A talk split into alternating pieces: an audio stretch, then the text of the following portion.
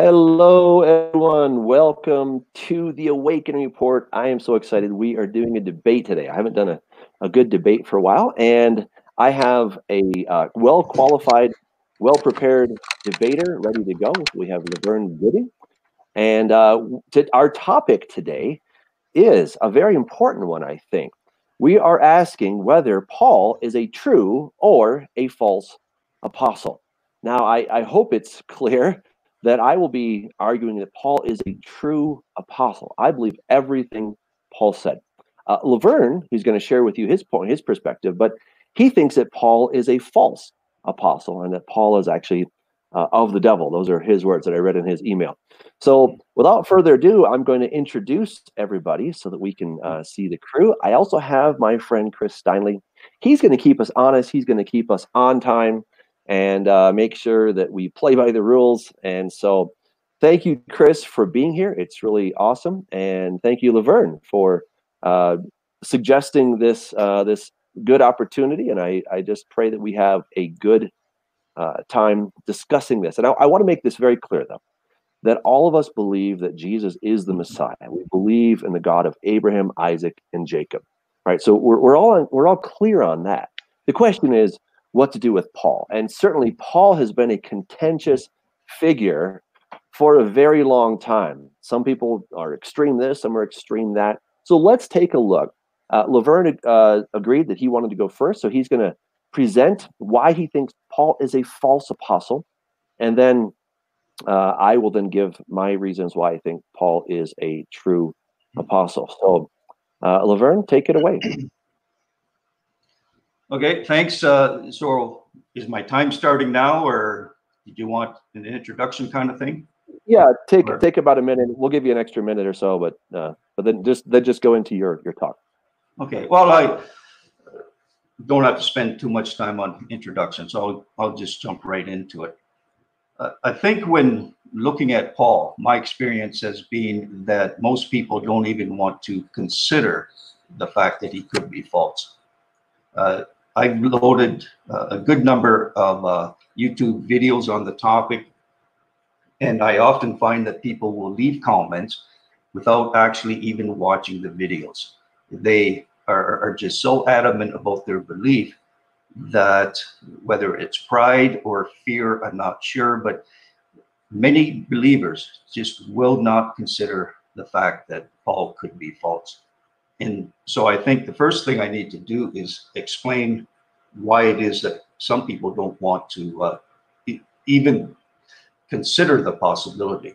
And, the one reason is because of the ramifications if Paul is deemed to be false. For many people, it is simply too much. Uh, to think that their parents and grandparents and so many people over the centuries have been fooled have been deceived. It's just too much to even consider. And another reason, though, is pride. If somebody's written 20 books on the topic, uh, really pushing Paul, and then they find out that he's false, for many people, this would just be too much. So when we consider the ramifications, and then when we also consider that if he's false, what that means about our own doctrine and theology, uh, it, it, it is just for some people too much to handle. But if he is false, the ramifications of ignoring the evidence is even is even worse.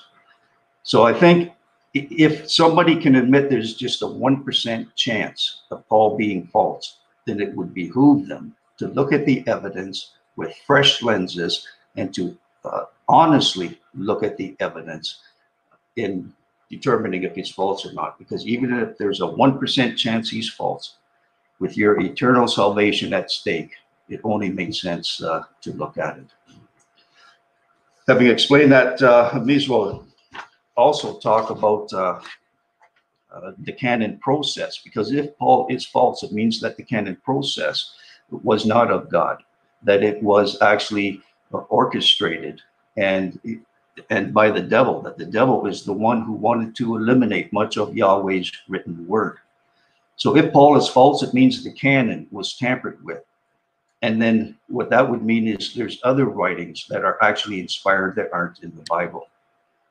And so this is one of the first things I wanted to talk about.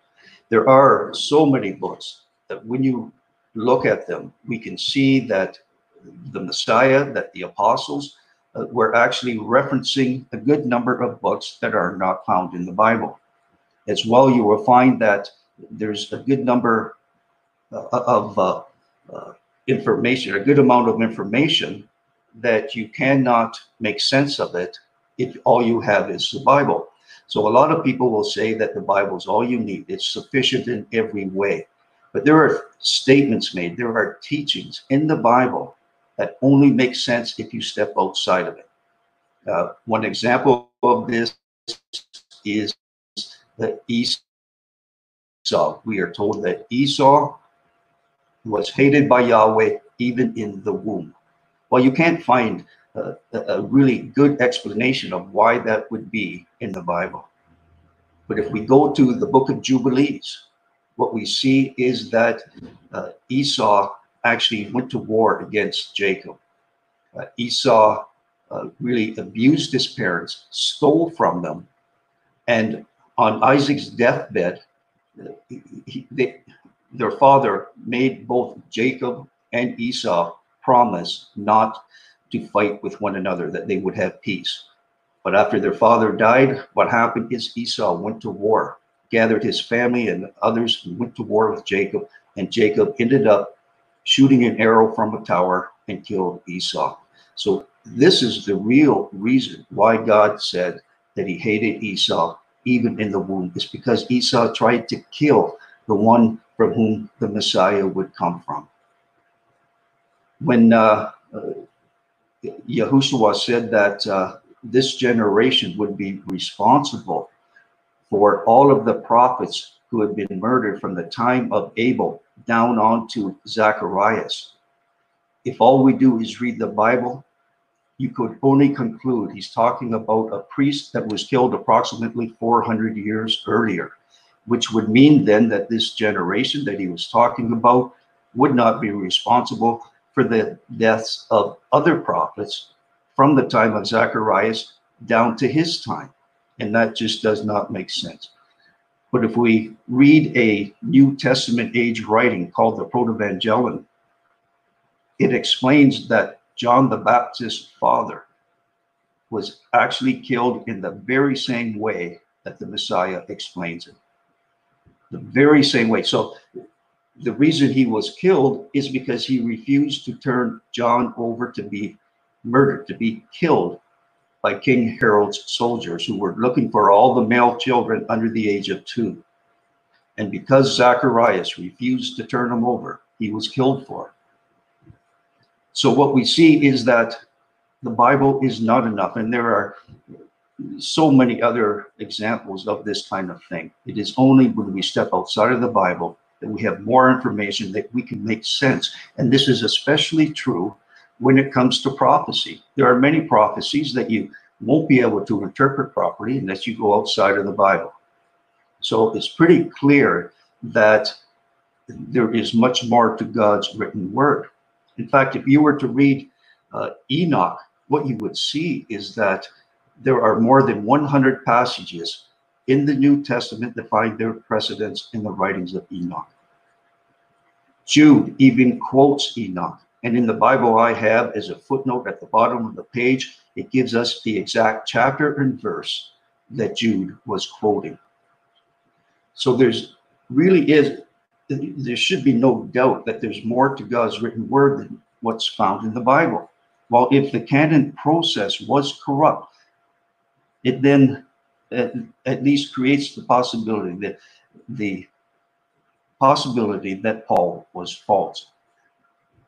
And then when we look at the people who were involved in the canon process, it becomes obvious when we look at their fruit that they were not children of God, but rather children of Satan.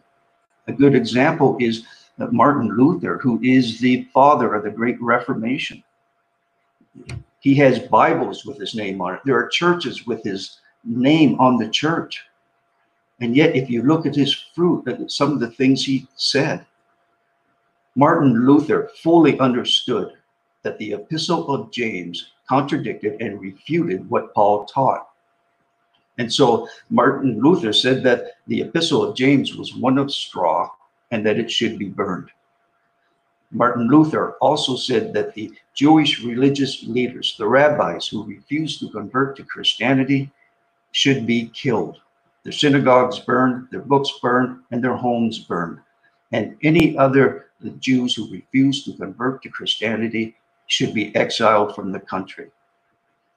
Now, this is not the fruit of a child of God. And yet he's the one that many people go to for doctrine and theology. He also said when uh, peasants were rebelling because of the, the poor conditions, Martin Luther took the side of the rich uh, landowners, the barons, the princes, and he instructed them to kill the peasants either in public with a trial or in secret without one. And this is the man that people look to uh, for the you know, the so-called Great Reformation, the father of it.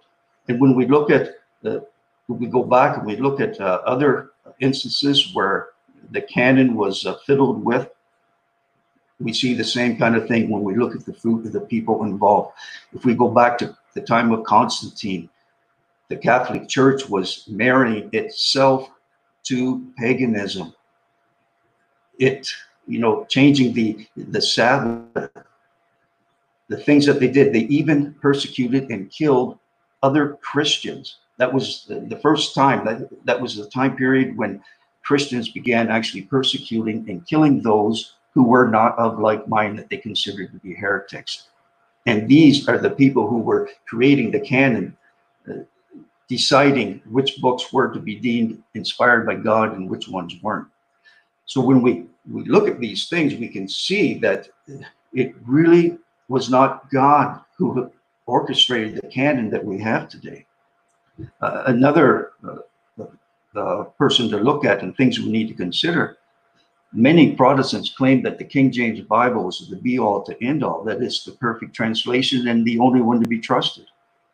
But there is plenty of evidence, many scholars believe, many historians, that uh, King James was himself a homosexual.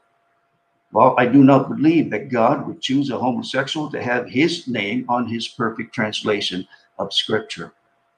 And if we, we go back further, I mean, King James is the one who commissioned, he paid the money and he picked the people who were going to be in charge of uh, creating the Protestant Bible.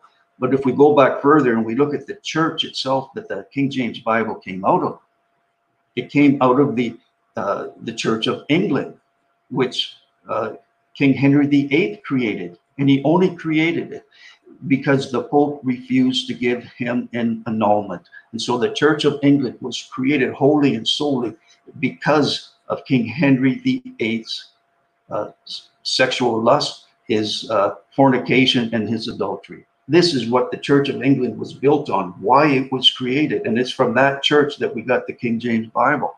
So when we look at these things, we look at the fruit of the people involved with the canon, we can see that uh, there was a lot of influence coming from wicked, evil men who clearly were not men of God. They just did not display that fruit. And so this is why I say we need to look at books outside of the Bible. If we look at Clementine's homilies, Peter tells us in it that there are actually falsehoods allowed in scripture and they are allowed as a means of testing us. This is similar to what happened in the Garden of Eden. We have Satan being, being allowed into the garden. Now, a lot of people, atheists, will say it doesn't make sense. Why would God, a perfect God, allow the devil into the garden? Same kind of thing. People ask, why would God allow falsehoods in scripture? It's for the very same reason as he allowed the devil into the garden. For we find in the writings of Enoch that God Uh, it tells Enoch that the tree was placed there and the devil was allowed there because Adam, or, or rather because God himself knew Adam's nature, but Adam did not. So he allowed those things to happen as a means of testing Adam so that Adam would know what his true nature is. And after rebelling, after eating the fruit, his nature became apparent to him. So there's so much to be learned from these other books. Now, regarding Paul and, and why I bring this up, I believe many people would say that there's no way they would sit down and feast with the devil, feast with demons, feast with the evil spirits. It's just something that they would not do.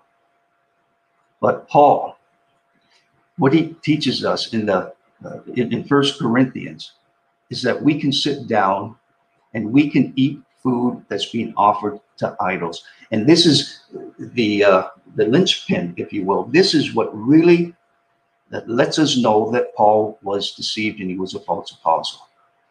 He tells us we can sit down, the believer can eat food sacrificed to idols, and there won't be any serious consequences for it because idols are not real gods. They're just wood and so on.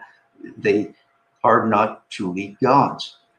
But we find in the book of Acts that the apostles, they only gave a few restrictions. And one of them was do not eat food sacrificed to idols. And Paul goes against the apostles regarding this matter. Then we find in the, the book of Revelation that our Lord and Savior, he tell or he's talking about the, the seven churches. And he points out that there's two of them that are practicing eating food sacrificed to idols, and he condemns them. So why did Paul say it's okay? Why do people accept what Paul said? Well, the reason is because we do not find anything in the Bible explaining the problem with eating food sacrificed to idols. All we are told is that we're not supposed to do it. And because Paul doesn't understand it, he thinks he can do it. He's going to the Gentiles, to the, uh, the various pagan uh, uh, regions, sitting down and eating the food sacrificed to idols. And we know then that he would have been doing this uh, on a fairly uh, a routine basis. The problem with it and how we can know Paul was false, or at least a, a big part of the, uh, the evidence. We find in Clementine's homilies, Peter explains that when you sit down and you eat food sacrificed to idols, you are actually sitting down and feasting with demons. And so I'd like to uh, actually read what he had to say about uh, eating food sacrificed to idols. This is from Clementine's Homilies, uh, uh Homily 7, Chapter 3, is what I'm reading from.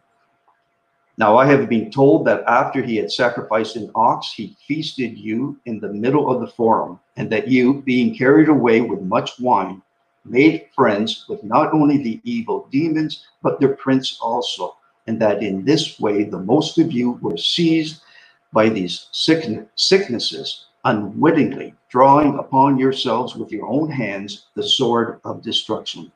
For the demons would never have had power over you had not you first supped with their prince. For thus from the, the beginning was a law laid by God, the creator of all things, on each of the two princes him of the right hand and him of the left, that neither should have power over anyone whom they might wish to benefit or to hurt, unless first he had sat down at the same table with them. As then, when you partook of meat offered to idols, you became servants of the prince of evil. And then in chapter 8, it says, abstain from the table of devils, that is, from food offered to idols. Now, if you understand just what Paul was doing and how often he was doing it, he was basically giving legal right to these demons by feasting with them.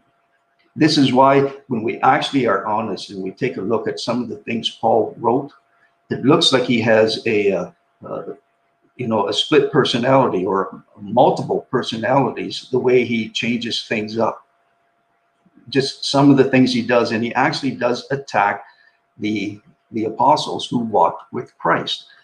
And when we look at this, it begins to make sense. The reason he talks about the law being done away with is because of, of the fact that he was feasting so often with demons. This is why he wrote so many of the things he did.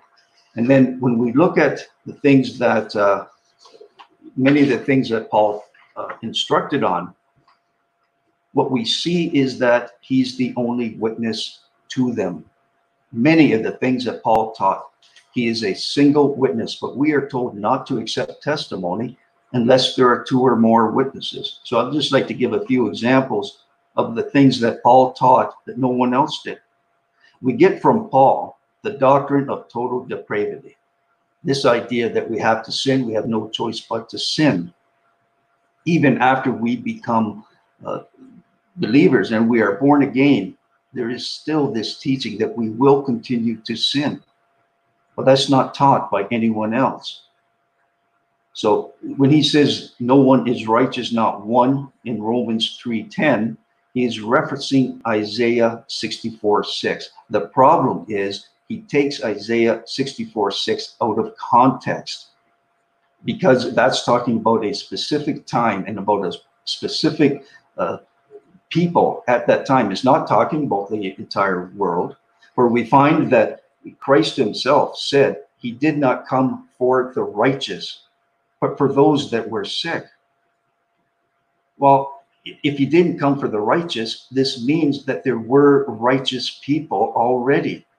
We hear in the Old Testament of people who were righteous, people who were upright. So, this idea of total depravity that we must sin, will sin, have no choice but to sin, it comes from Paul, and it's an absolute lie. Uh, Paul also taught that women are to remain silent in the church, and he's the only one that does this. Now, the thing is, one time he'll say sin entered through Adam. But then when it comes to women being silent in the church and not being able to teach men, such as he says in uh, 1 Timothy, he uh, refers to Eve being the one that was deceived. So he picks and chooses. You know, one time is uh, the fault lays with Adam, another, when it's convenient, the fault lies with Eve.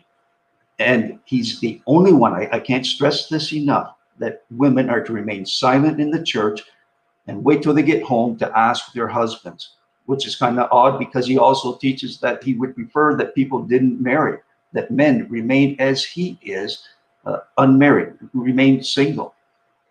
So just imagine if all the men in uh, Israel, all the men wherever Paul went, chose not to uh, get married, chose to remain single like Paul who then are the women going to go to when they have questions? Uh, he teaches that men are not supposed to have long hair. Well, the reason he did this is because he himself was bald. We find this in a, a extra biblical writing that Paul was bald. This is why he says uh, even nature shows us that men are not supposed to have long hair.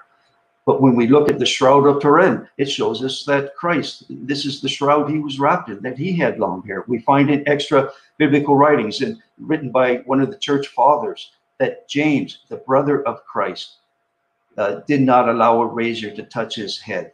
So this is just Paul teaching wholly and solely uh, things that uh, no one else believed and no one else taught. And because we don't have a second witness, we shouldn't be accepting these things. Uh, uh, just a couple other things. He warns of rebuilding the law that he tore down. He says Christ is the end of the law. That's Romans 10 4. Uh, the law tore down is found in Galatians 2:18. Salvation by faith alone, apart from works. He teaches this in Romans, Romans uh, 3:21 and 4:15. Uh, the part about not eating food sacrificed to, or that we can eat food sacrificed to idols from First Corinthians chapter 8, 14 to 13. Um, baptism of the dead. This is what I'm going to be talking about more. He's the only one who mentions baptism of the dead. And this is where the Mormons, at least the Mormons, have got this right. Paul actually did teaches. He didn't condemn it in any way, shape, or form. And so while the Mormons, I don't believe, you know, are following right doctrine and theology because they're getting this from Paul, the fact is because Paul did not condemn it in any way, we can only then come to the conclusion he was okay. He was accepting of people, baptizing the dead. And this is pure heresy. It's something that he should have been condemning. All right, I think I'm close enough to my uh, 25 minutes. I'll leave it there. Turn it over to Doug. All right, you've got a couple more minutes if you so desire. Oh. Okay, I'll uh, keep going. I thought I had about 30 seconds. Uh, I'll, I will use my uh, uh my time then. Yeah, I know uh, a lot of people when it comes to this bit about uh, baptizing the dead, they'll make excuses. They'll say, "Oh, wow, that he really wasn't supporting it in any way. Uh, he was referring to people that did it, but he didn't support it." Well, if it's wrong, why didn't he uh, point it out? He had no problem in kicking people out of the church for sexual sin, turning them over to Satan. He says, so, imagine that turn someone over to Satan uh, so that they'll be saved. That just goes against everything that's taught in the gospel. To turn someone over to the devil willfully and saying, I'm, I'm going to turn this person over to the devil so he'll get rid of his uh, his sin and he'll be able to be saved in the long run. That's absolutely nuts. Nobody else would ever teach that. Um, actually, I will end there. I'd like to start fresh uh, when I start talking about these other things. So I will turn it over to Doug. All right. All right, Doug. Okay. Um, fantastic. So thank you uh, for that, Laverne, for your um, your comments. And okay, I'll take it away. So thank you so much. Here we go.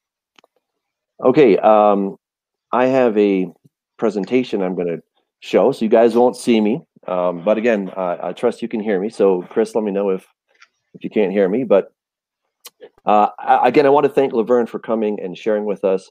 I can sense his passion. I can definitely uh, sense that he has zeal for truth. Um, I, I, think there's a problem, though. I, I think what's happening is, that he is uh, looking at things uh, very differently. And let's just take it step by step. So I want to suggest that anti-Paulists are fighting Marcionism and not the real Paul. So uh, this is a quote from Laverne. He sent this to me in an email, both on June 8th and June 18th. He said, Paul taught the law was uh, tore down and that we are no longer under it. Okay, so these are his words. Let's take a look at this and see what Paul actually said. Do we then uh, abolish the law, the Torah, by this faith? Of course not. Instead, we uphold the law. He says in Acts 24 14, he says that uh, I confess to you according to the way which they call a sect, so I worship the God of my fathers, believing all things which are written in the law and in the prophets. Then he says in 1 Corinthians 7 19, keeping the commandments, the Greek word there is entolon, of God is what matters. So he's telling us that keeping God's commandments is really what matters. Now, this is almost a word for word uh, uh, citation from Ecclesiastes 12 13. Let us hear the conclusion of the whole matter. Fear God and keep his commandments. Hebrew mitzvotav, Greek entolas. All right, so we're looking at the same thing. For this is man's all. Jesus echoes these words, the commandments, the entolas do not commit adultery, murder, etc. So he, he defines what those commandments are. And Paul says that keeping those commandments, God's commandments, is what matters. He then says in 1 Corinthians 14 37, the things which I wrote to you are the commandments of God. Now, this could be misunderstood because you could think that, well, Paul is saying that what I'm telling you are God's commandments. No, he's saying, look, I'm I'm I'm sharing with you what God has already told us he's not coming up with new stuff. He's coming up with the stuff that God has already stated. And we see this in First John chapter 2. He who says, I know him, but does not keep his commandments is a liar, and the truth is not in him. And so, what I'd like to suggest is that the, the debate it really about Paul is misplaced. It's kind of like Don Quixote. Don Quixote thought that he was fighting giants, but in fact, he was just fighting windmills. And, and this is what I suggest that, that anti anti Paulus, including Laverne, are fighting imaginary giants. They're not fighting the real Paul. They're fighting the Marcionistic Paul. And I'm going to talk about who Marcion is in just a moment. But let's consider more of Paul's words so that we can get a better idea. Here's one that is misused all the time. Christ is the end of the law for righteousness to everyone who believes. Now, I know lots of people, uh, a lot of dispensationalists, who love to take this and say, see, the law has been done away with. And Paul is telling us this. But this is where we have to go back to the Greek. In, in the Greek here, it's telos, that, Christ is the goal of the law for righteousness to everyone who believes. This now from the BDAG uh, Greek English lexicon. They say in the sense that Christ is the goal. All right, and this has been used in uh, Plato's uh, uh, Plato's writings, uh, telos ton nomon, the goal of the laws. What is the goal of the laws? That you would keep them and that you'd become a better citizen. That's the idea. So the goal is Christ. Our goal by keeping the law is to be like Jesus. But of course, this is greatly misunderstood. And I, I understand that what, what Laverne is doing is he's fighting against the people who have twisted these scriptures, and there are many, to be fair. And so I share his passion in that sense. But I think the real enemy is not Paul, but it's it's Marcion. That's the guy we have to look at. So what is Paul saying us? He's saying, look, God's instructions are the goal. The goal is being like Jesus. He's showing us what it is to be that. And notice what he says in Romans chapter 7. The law is holy and the commandment holy and just and good. He's told us that it's good. He's told us this already that he believes everything that God said in the Torah and in the prophets. Has then what is good, now I put in brackets here the law or the Torah, because he already defined for us what is good. Has that become death to me? Certainly not. But sin, that it might appear sin, was producing death in me through what is good, again, the law, the Torah, so that sin through the commandment, the law, the Torah, might become exceedingly sinful. For we know that the law is spiritual, but I am carnal, sold under sin. If then I do what I will not to do, I agree with the law that it is good. So Paul is telling us again that the law is good we do not see anything in Paul's writings that suggests that the law has been done away with. But you may say, but what, wait, what about Galatians, right? What about Galatians? So in Galatians 3, chapter 19, and, and I get this all the time from people. Hey, Doug, you know, why are you putting me back under the law? Haven't you ever read the book of Galatians? You know what? I actually have read the book of Galatians. And I think a lot of people have misunderstood Galatians, not because of what Paul said, but because of the Marcionistic influence. I'm going to explain him in just a minute. But the Marcionistic, Marcionistic influence of Paul has twisted these verses. So, what purpose does the law serve? He says it was added because of transgressions. Now, let's just think about this for a minute. Now, here's two guys that have gotten into a fender bender. Now, I, I probably everybody you know wants to get home safely. Nobody wants to get in a wreck. But sadly uh, accidents happen because somebody wasn't paying attention. Maybe they uh, went through a red light. Maybe they did not follow the laws. Maybe they don't even know how to drive that well. Okay there's all kinds of possibilities here so you need laws so that we have orderly conduct on our roads. And I thank God for street laws, even though I don't even like them sometimes, but I'm thankful for them. So the law was our tutor, Paul tells us, to bring us to Christ. So this this word here is uh, pedagogos. This is like a driver's manual. All right. So we've got this driver's manual. And according to BDAG, this is a guide so pedagogos, whose duty it was to conduct a boy or youth to and from school and to superintend his conduct.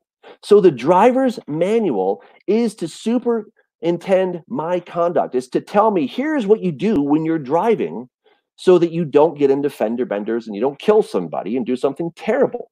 These are the laws of the road and you have to obey these. Now, uh, I'm I don't drive around with a driver's manual. I want to have it deep in my heart. So, what does Paul say about this manual? He says, Oh, the depth of the riches, both of the wisdom and knowledge of God. How unsearchable are his judgments and his ways past finding out. Now, keep an eye on those two words, judgments and ways. Where do we find these? We see these in in the in the Tanakh, of course. You have not kept my ways, but have shown partiality in the law. Remember the law of Moses, my servant, which I commanded him in Horeb for all Israel, with the statutes and judgments. And there's zillions of places to talk about God's ways and his judgments. So Paul is saying that God's judgments and his ways that we clearly see in the Torah, in the Tanakh as well. We see them all over. Paul is referring to those. So Paul is not the problem. It's understanding what Paul said. And many people do not understand Paul because of the Marcion Marcion's influence that has uh, jaded us against Paul or jaded us against the Torah, I should say. We see in Hebrews chapter 8, verse 10 I will put my laws in their minds and write them on their hearts. I will put my laws into their hearts and in their minds. I will write them. So imagine if somebody a, has a driver's manual and they're reading the manual as they're driving. That would not work.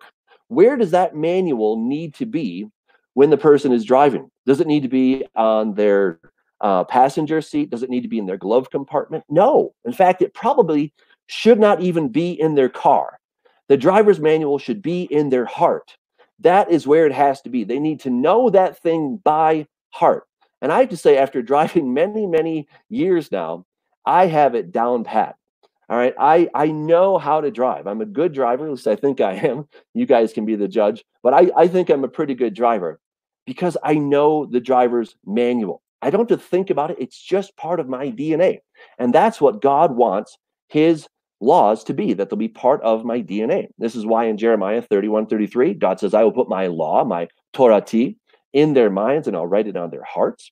In Ezekiel 36, I will put my spirit within you and cause you to walk in my statutes, and you will keep my judgments and do them. This is God's desire for us. Now let's think for a moment. If Paul were a false apostle, what would that really mean? All right, this is what Laverne and others have claimed, the anti Paulists have claimed he's a false apostle. He works for the devil.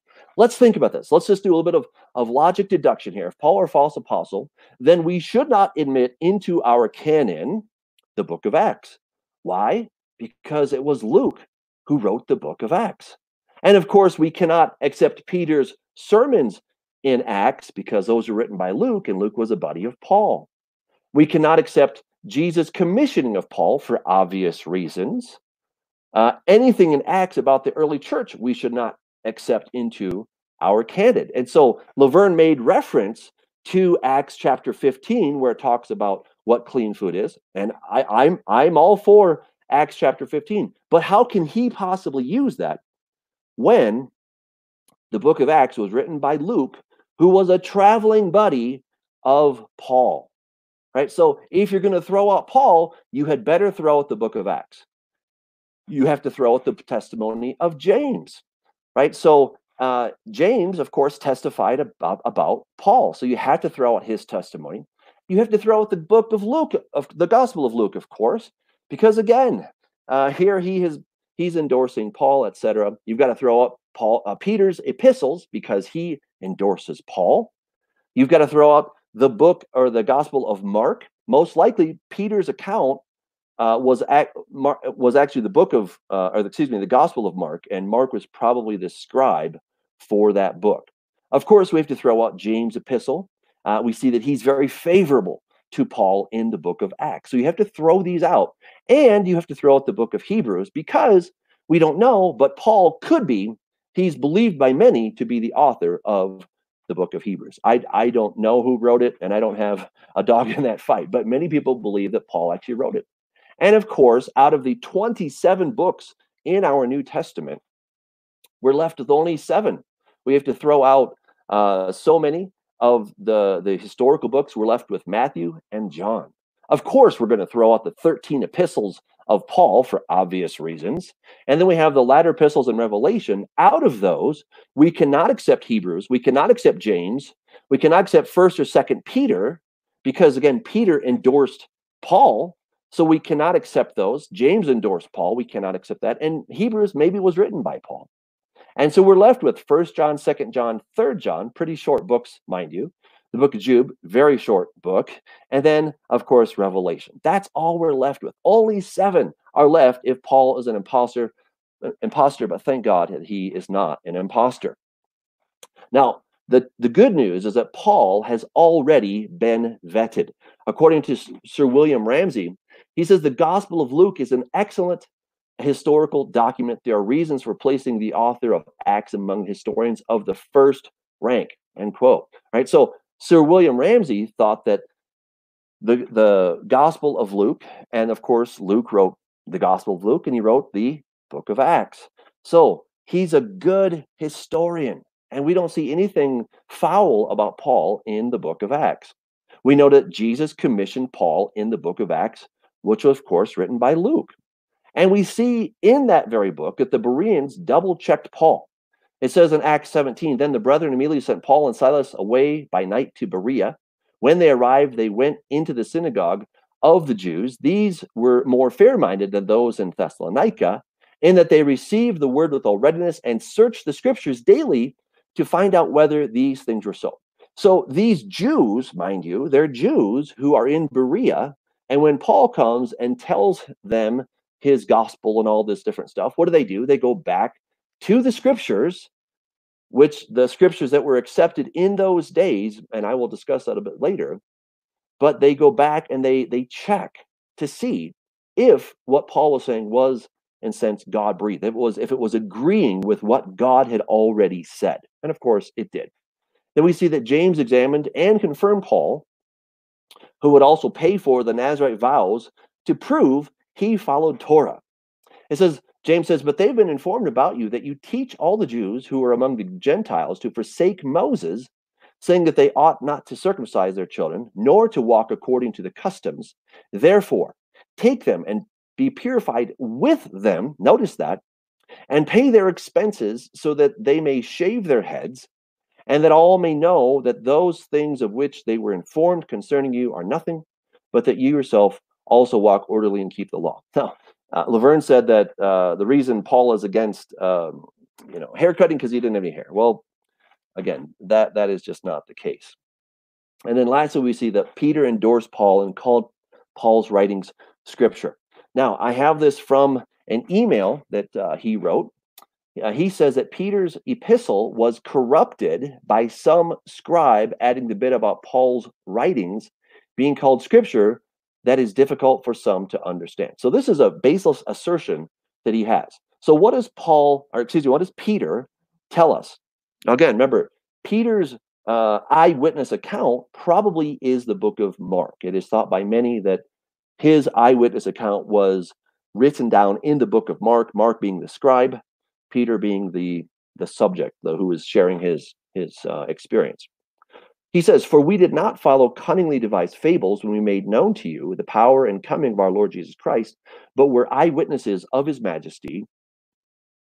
And then he says in Second Peter 3.16, he says, As also our beloved brother Paul, which is uh, o agapetos emon, which is Adelphos Paulos, right? So this is in all manuscripts, in all extant manuscripts of this, we see that he is endorsing Paul. So to suggest that some scribe just added it, eh, there, that's nowhere in the literature. There's nothing in the Greek manuscripts that would suggest that. So that's a, a baseless assertion that he has made. He goes on, as also in all his epistles, again, that's extant in all manuscripts, speaking in them of these things in which are some things hard to understand, which untaught and unstable people twist to their own destruction, as they do also the rest of Scripture. Now, again, this is extant in all manuscripts. So to suggest that this was added by some scribe is a baseless assertion. It's nowhere. Laverne is saying that because he has to say that, because Peter, right here in this one verse, undoes everything that he has said about Paul. And the truth is, is that you have to dig deeper in the Torah of all things it's so ironic because Laverne is suggesting that he's really defending Torah, and yet to know the Torah, to know it well, is to understand Paul. Many people do not understand the Torah, and that's why they don't understand Paul. Now, let's look at some opinions, not just mine, but some other scholarly opinions about Second Peter. So I took this from the International Standard Bible Encyclopedia. So ancient opinions as great teachers and scholars as Origen, Eusebius, Jerome, Athanasius, Augustine, Epiphani, Epiphanius, uh, Rufinus, and Cyril received it as genuine. Now, at the Reformation, Erasmus rejected Second Peter, and Luther seems to have had doubts of its genuineness, while Calvin felt some hesitancy because of the discrepancies between it and the first. Okay, so so definitely at the Reformation there was some some consternation. Do we accept this? Do we not? However, in the fourth century, we have two church councils. We have Laodicea circa 372 and Carthage circa 397 formally recognize it and place it in the canon as equal in authority with the other books in the New Testament. Now, uh, no, a number of the things that Laverne has suggested is that uh, that uh, that we've left out all these other books, but those other books were never considered to be uh, scripture, especially when we look at the Old Testament canon.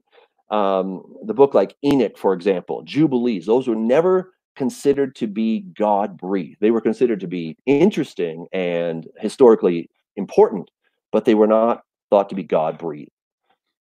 Now, in modern opinion, the opinion of modern scholars as to references in post apostolic literature to Second Peter is not only divided, but in many instances antagonistic.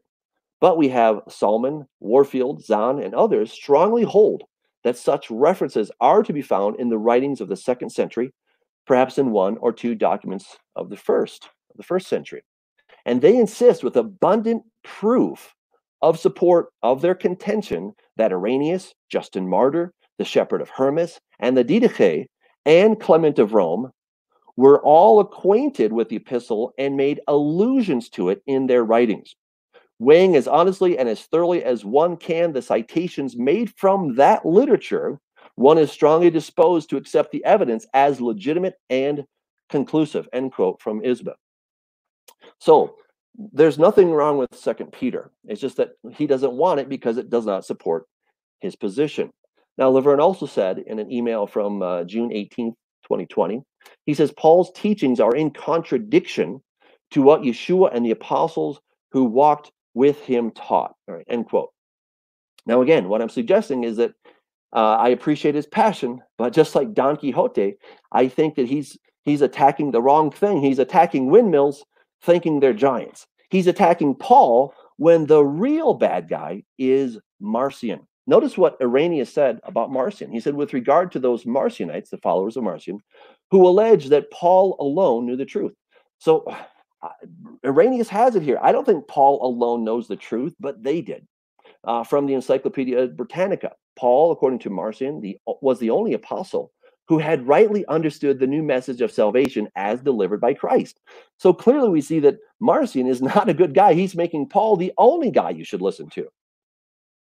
And then, according to R.J. Hoffman, he said that Marcion stated started with the radical view that the church's teaching must conform to the gospel of Paul. And crazy, uh, this is still being taught by some uh, dispensationalists and hyper dispensationalists. So, Laverne, I think the real enemy here is not Paul, but it's it's the hyper dispensationalists or the Marcionites, people who maybe have never heard of Marcion, but they're following in his footsteps. This is from Dr. Doug Stauffer. Um, he says God's specific directions for the church are found predominantly in the 13 epistles that God used Paul to pen for the church age. Now, let me interject here. I do not agree with this guy. Okay, not at all. All right, let me continue quoting. The main point to consider is whether the particular truth presented elsewhere contradicts the plain teaching of the apostle Paul to the church. If it contradicts his teachings, it cannot be church age doctrine. I, too, I do not agree with him. And I think we should definitely fight against that. So, Laverne, I hope that we can come together and fight against that kind of bad teaching. But it's not Paul that we should be fighting, it's Marcion. Now, according to the uh, Encyclopedia Britannica, Marcion was teaching that there is a radical opposition between the law and the gospel. Now, listen to this. This is from Dr. Charles Ryrie from Dallas Theological Seminary. I used to teach from his, his uh, theology book. He said this quote, the law was never given to Gentiles and is expressly done away for the Christian, end quote. Oh my goodness. I mean, I'm, oh, this is crazy. How can he say this? And yet, this is one of the big, huge voices in evangelical Christianity. So I totally disagree with uh, Dr. Ryrie. I, I think he's absolutely flat out wrong. But the problem is not Paul. The problem is Marcionism, not Paul. Uh, we here we have uh, doctrine.org, Jesus versus Paul. This this will make your skin, skin crawl too. Quote: The messages of Paul and Jesus were fundamentally different. Reconciliation of their messages cannot be done. Paul emphasized the church, the body of Christ, as terminology was entirely absent from the teaching of Jesus, and uh, the 12 and unknown until the ascended Lord revealed it to Paul. Peter, James, John, Jude, etc., did not teach it and knew nothing of it until they learned it from Paul. Oh, end quote. This is terrible. This is such awful doctrine. And it's simply not true. It's straight up Marcionism. And then we have, again, Dr. Doug Stauffer. He says Jesus preached the gospel of the kingdom during his earthly ministry. He instructed his apostles and disciples to preach the same gospel. No Bible believing preacher today preaches the gospel of the kingdom. So he says that we're not supposed to teach what, what Jesus was teaching. I see a red flag. And I continue, quote, he preaches instead the gospel of the grace of God, end quote. Wow. Again, I totally disagree with Dr. Doug Stauffer. All right, so let's just summarize all of this. So anti Paulists are fighting Marcionism and dispensational theology, which is rampant, to be fair. It is rampant in mainstream Christianity. But it's not Paul. Paul is not the problem, but the Marcionistic teachings. So the law was done away with, is what they say. Now, again, this is what the Marcionists say, and, and dispensational the, uh, theology says, is that the law was done away with. But biblical theology says, no, it's eternal. According to Marcionism and dispensational theology, there's a disjunction between law and grace. No, there's a harmony. In fact, uh, point number three, they say, the Marcionists, the Jews and the church are two different entities. No, the Jews and the church unite. Uh, number four, Marcion and his followers coined the terms New Testament and Old Testament. Well, we know that the Hebrew Bible and the apostles' writings are a continuum. Point five, the Marcionists suggest that the New Testament scriptures were superior to the Old Testament. That's not true. The New Testament scriptures have the same weight as the so-called Old Testament scriptures. And then point number six, the gracious God, this is according to Marcionists, the Marcionists say that the gracious God of the New Testament sent forth his son to free us from the bondage of the Old Testament law. This was nailed to the cross. Not true. Eh, what we know from biblical theology is that the penalty for sin was nailed to the cross, not God's commandments. And my last point, number seven, he taught that Paul was the final authority in Scripture, even above Jesus. This is what Marcionists say, as we've seen. But again, it's not true. The biblical theology is that God is the lawgiver and final authority. Paul is a faithful commentator on what God said. All right, so I'm going to stop there for now. All right, right on time. Let me go ahead. Yes. well, I'm trying. So that was, right, that was great. Great great opening statements by our two debaters. And so now we're going to move to uh, rebuttal. And so Laverne will uh, start the first rebuttal, and you will each have eight minutes. You're still muted. You're still muted, Laverne. Okay, thank you. There you go. I uh, obviously disagree with Doug's assessment about uh, Marcion. I don't think he's the problem, but rather it is Paul himself. Uh, when you look at, as I explained, why Paul did some of the things he did, uh, it the whole bit about being able to eat food sacrificed to idols, when you understand the problem with it, you would then understand why it seems that he has at least two very different personalities. Yes, there are times that Paul seems to say the law is intact, the law is good, and so on. So it's absolutely true. You can find passages where Paul is all for the law, all for keeping God's commandments.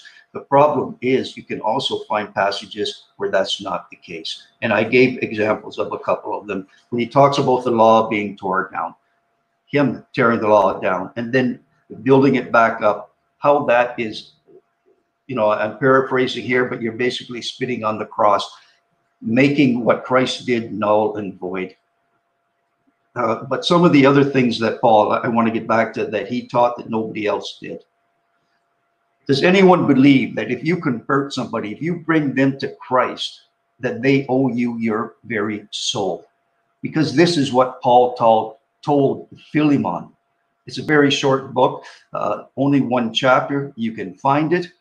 And this is because Paul also taught that he was a person's spiritual father if he was the one to have first brought them to Christ. He said, even if you have 10,000 teachers after me, I am still your spiritual father. Yet Christ said we're not supposed to call any man father. And it's because of what Paul taught that we have the Catholic Church calling the priest father. People who come to the priest, they're supposed to call him father. And this comes entirely from Paul's uh, teaching. And it contradicts, it's, it is against the teaching of Christ. And then because he thinks of himself as being someone's father, spiritual father, he feels he can then tell Philemon that he owes him his very soul. If that's not heresy, if that's not satanic, then I don't know what is. But other things that Paul taught, and again, these are things that nobody else taught. Nobody ever made the claim that somebody owes them their very soul. Looking at how tongues are uh, worked today, supposedly praying in the spirit, praying in tongues. This is something that comes entirely from Paul. No other apostle taught murmuring like Paul does. Romans 6 8, or I'm sorry, Romans 26 8. Likewise, the Spirit helps us in our weakness. For we do not know what to pray for as we ought, but the Spirit Himself intercedes for us with groanings too deep for words. For anyone who speaks, uh, this is 1 Corinthians 14. Uh, for anyone who speaks in a tongue does not speak to people, but to God. For if I pray in a tongue, my spirit prays. I thank God that I speak in tongues more than all of you.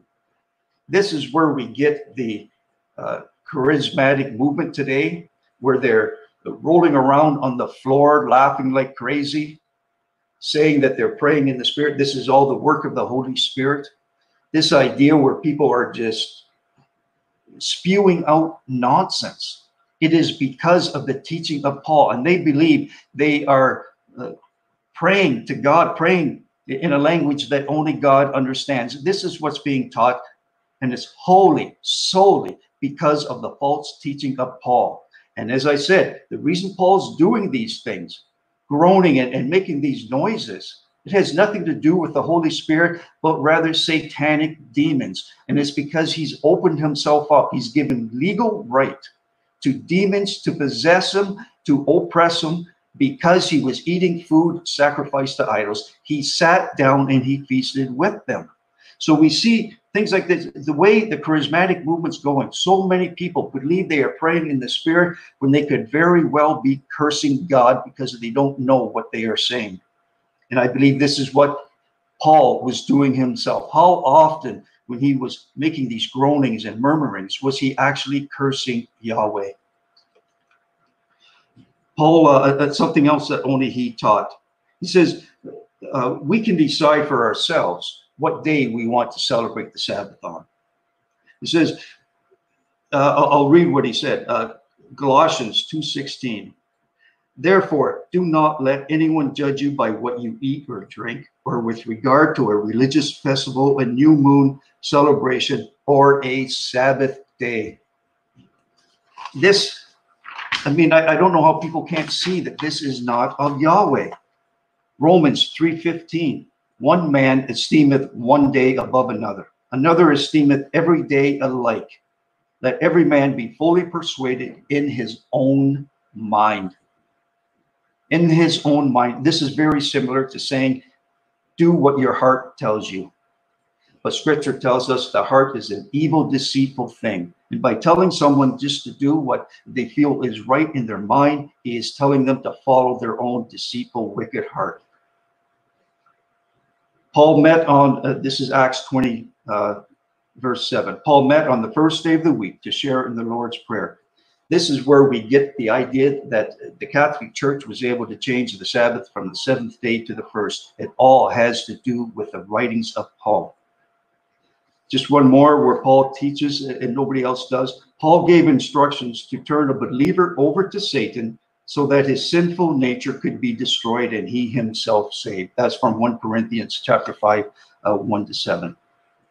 What other apostle agreed with this? What other apostle taught that you could turn somebody over to Satan so that his sinful nature could be destroyed? That is absolutely ridiculous, and it only comes from Paul. Every teaching of easy believism comes from Paul. Now, about one more minute. Oh, that's it? Man, that went fast. Uh, I need uh, uh, uh uh, oh, the canon, talking about how the canon was picked. The canon that we have from the Old Testament, it's the same that the Pharisees used. Does it make any sense to choose for your books, for the Old Testament, the very same books that the Pharisees had for their canon? Because they were unable to recognize Christ for who he is. Why would you think that they had the correct canon? It makes no sense whatsoever. And the people who chose those books you know, a little bit earlier than Constantine and at the time of Constantine, they were siding with the Pharisees. As I uh, mentioned, Enoch, there are more than 100 passages in the New Testament that find their precedence in the writings of Enoch. So obviously, Yahushua and the apostles considered them to be scripture, considered it to be inspired. So why wouldn't we? Uh, okay, I'll uh, end there. Man, I got right. so much so much more to talk about. Okay. Thank you. All right. So, Doug, you have eight minutes for your rebuttal time. And your mic is muted as well. Thank you. Thank you. Uh, again, uh, I, I, appreciate that Laverne has a, a great deal of passion. Uh, it's interesting that he said that people won't give up Paul because of pride. And I wonder if he won't give up giving up Paul for that very same reason. Uh, I, I don't believe that he is really understanding what Paul is actually saying. When we take a deeper look at these things, we see that Paul is, is, is in lockstep with what God has already said. And I would recommend spending more time in the Bible and in the New Testament and the writings that are considered to be God's word than these extra biblical, because then we'll see that there's an incredible correlation between them. Notice what in Leviticus 11, he says, This is the law of the animals to distinguish between the unclean, which is akatharton in Greek, and the clean, between the animal you may eat, be, be eaten, and the man, animal that may not be eaten. Notice what Paul says in Colossians 3 5. Set your mind on things above, not on the things of the earth. Therefore, put to death your members which are on the earth fornication, uncleanness. He uses that same exact word to show us that he is, in fact, supporting what scripture says. Now, I understand that a lot of pastors would teach this differently, but that's their problem because they're following Marcion. But Paul was not a Marcionist. Paul was very much a Torah believer. And he goes on. And then we see in uh, Ephesians 5 3, but fornication and all uncleanness, akatharsia, it's the same thing. He continues to espouse and to talk about what God has already said. He talks about how heart circumcision, that's what's always been necessary. In Deuteronomy 10 16, therefore circumcise the foreskin of your heart, be stiff necked no longer. Well, we see this in Jeremiah 4 circumcise yourselves to the Lord and remove the foreskin of your heart. Paul says the same thing in Romans chapter 4. Does this blessedness then come upon the circumcised only, that is the Jews, or upon the uncircumcised also? For we say that faith was accounted to Abraham for righteousness. How then was it accounted? not while circumcised, but while uncircumcised, and received the sign of circumcision, a seal of the righteousness of the faith. I mean, there's so many points that I wish I had more time. Uh, we see that Paul celebrated the feast, Eh, quite contrary to this idea that Paul got rid of the Sabbath. That is patently false. I just, I, it really kind of grinds me that you'd say that because it's not true. Paul celebrated the feast and he exhorted others as well. He says, I must by all means keep this coming feast in Jerusalem. 1 Corinthians 5 8, therefore let us keep the feast, etc. Now, notice this is one where he's totally twisted this thing around because Laverne is fighting against the windmills. He's doing Don Quixote, and he's fighting against the perceived giants out there. He's he's fighting against the wrong interpretation that so many evangelical teachers are, are spitting. But this is not what Paul is saying. He says, Beware lest anyone cheat you through philosophy and empty deceit, not according, uh, me, according to the tradition of men, according to the basic principles of the world, and not according to Christ, having wiped out the handwriting of the requirements that was against us, which was contrary to us. Now, here, this is the important part. So let no one judge you in food or in drink or regarding a festival or new moon or Sabbaths, which are a shadow of things to come, but the substance of, is of Christ. So he's saying, don't let anybody cheat you from keeping these things. Paul is saying, yes, keep the festivals, keep the new moons, keep the Sabbaths, and don't let people, through human philosophy, through traditions of men and principles of the world, steal these things from you. So again, Laverne is simply twisting what people have already twisted. He, he's fighting against the twisting. He's not fighting against Paul. He's fighting against what he believes to be Paul. He, he's fighting against the ghost of Marcionism, not Paul. And if we see here that God says that his holy day is, of course, the Sabbath. So we already understand that. Now, he, he totally misused Clementine's um, uh, scripture here. He says that, you know, Clementine was, was in his homilies that he, he's putting things there to test us and he's putting false things into scripture. That is so not true. And he's misused this ancient text. So I have on, on this side right here of my screen, on the right side, uh, this is from Clementine's Homilies, chapter uh, chapter 13. And Peter answered, If the scriptures of prophets speak of gods, they do so to try those who hear. For thus it is written, If there arise among you a prophet giving signs and wonders, and that sign and wonder shall then come to pass, and he say to you, Let us go after other gods and worship. This is from Deuteronomy 13, right? And, and so then he says, Thus we, Simon, can be led astray neither by the scriptures nor by anyone else, nor are we deceived into the mission of many gods, nor do we agree to any statement that is made against God. So all, can I, all I can say is Laverne has misused this text. I, I don't know. I don't think he did it in, in spite or in malice. I think he just missed it. He misunderstood what this text is actually saying. But Clementine is not saying that God put false things in the Bible to test us. He's saying, look, there will be false teachers who will come around and say, let's go after that other God and let's follow him. I don't have time to, to go on.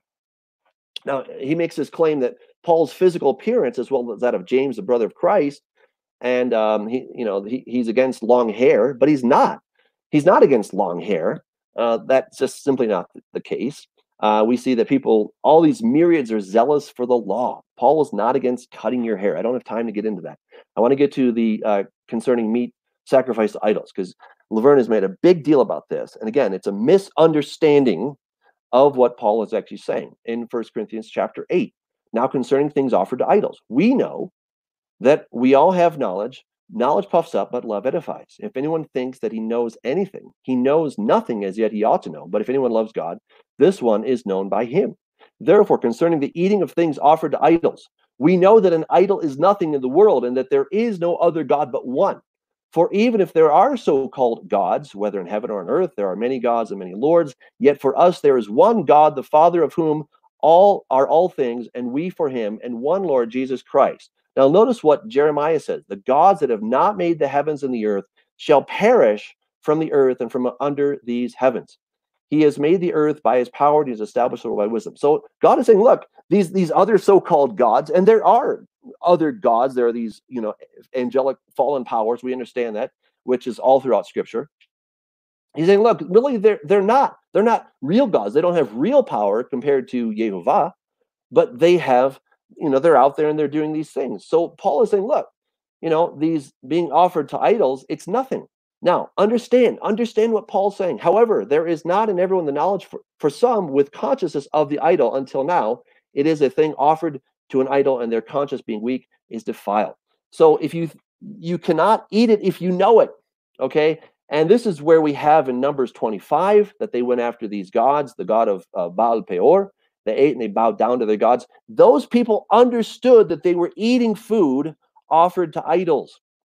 In Acts 15 29, abstain from things offered to idols, from blood and from things strangled.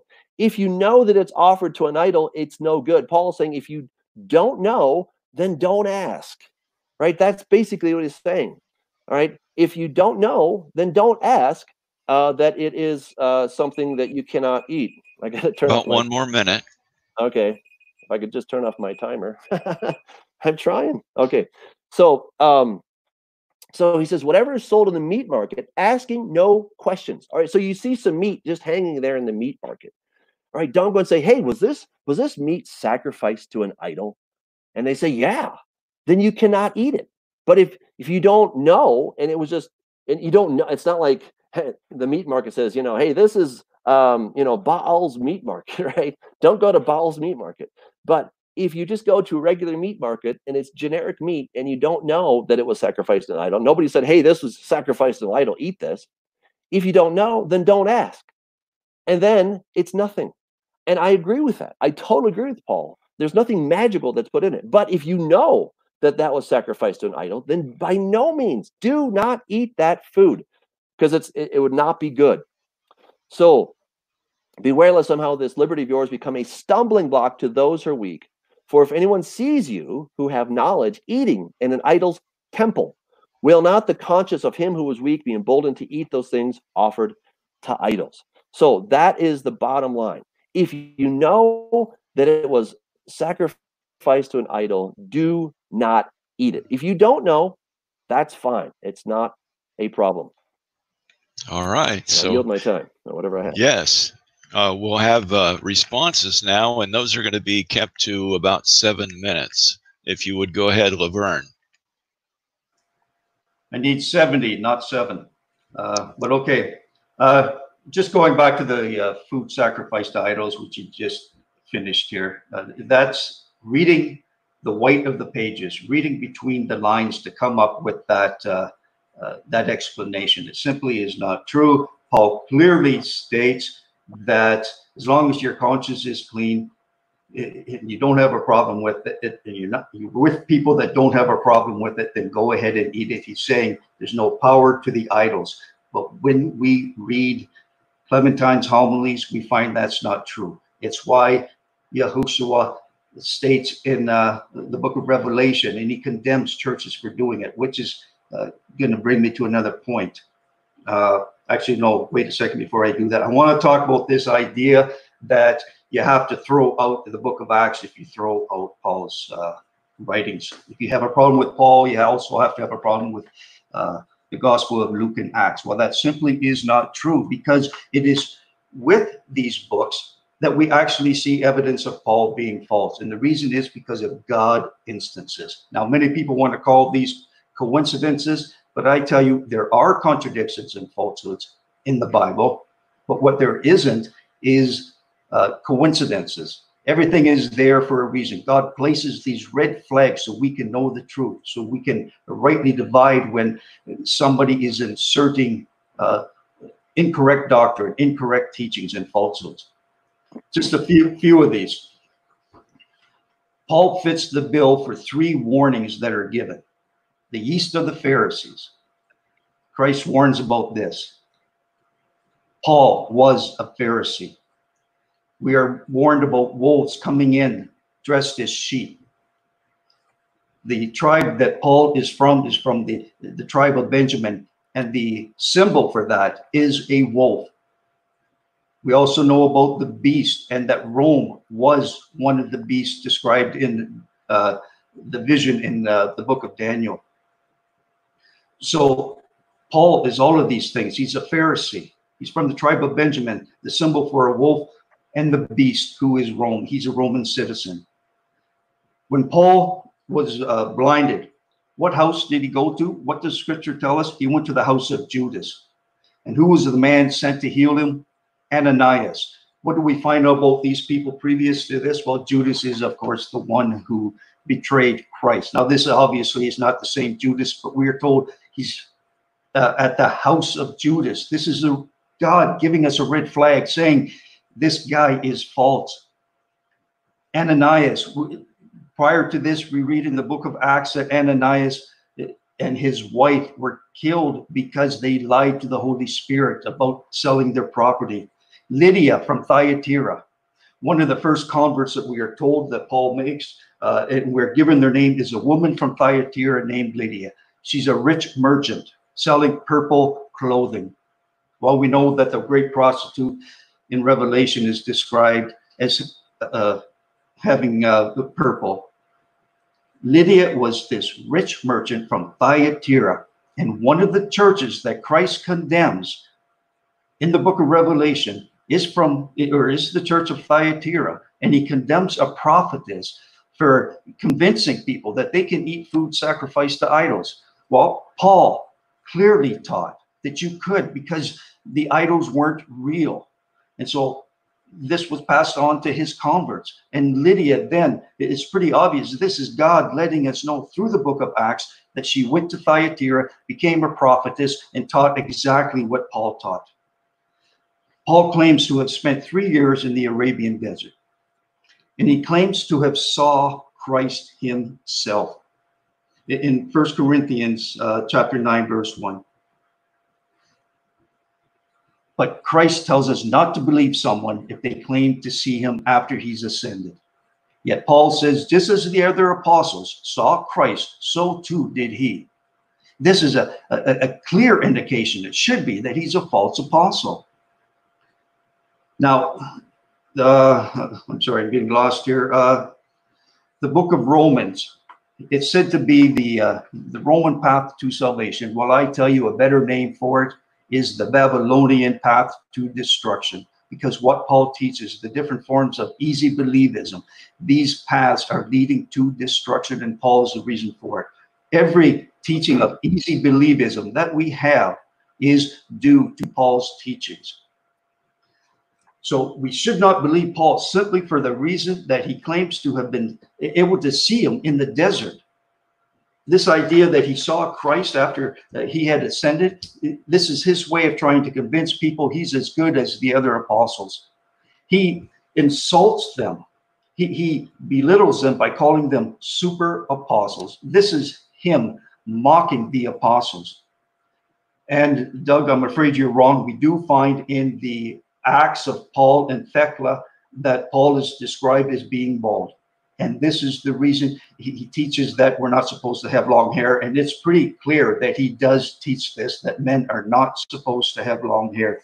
That what, what Doug is doing, because he, he, he believes there's no contradictions in the Bible, he has to twist what Paul says, even a simple, clear cut uh, teaching that we can eat food sacrificed to idols.